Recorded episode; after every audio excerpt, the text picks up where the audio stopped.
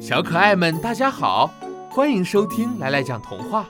来来今天要讲的童话故事名字叫《懒驴》。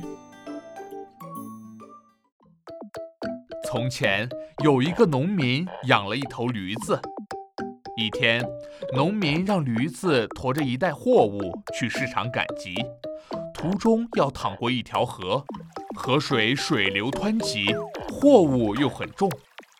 驴子吃力地过着河，一不小心摔了一跤，跌到了河里。驴子挣扎着从水里爬了起来。他刚一站起来，突然发现身上的货物一下子轻了很多。原来他驮的货物是盐，盐一碰到水就融化了，所以货物就变轻了。驴子很轻松地走到了市场，心里很高兴。过了几天，主人又让驴子驮着货物去市场。走到河边的时候，驴子心里想：“我这次我要再跌倒一下，我站起来的时候肯定会更轻松。”驴子这样想着，就又故意摔了下去，跌到了水里。可是没想到，农民这次让他驮的货物是棉花。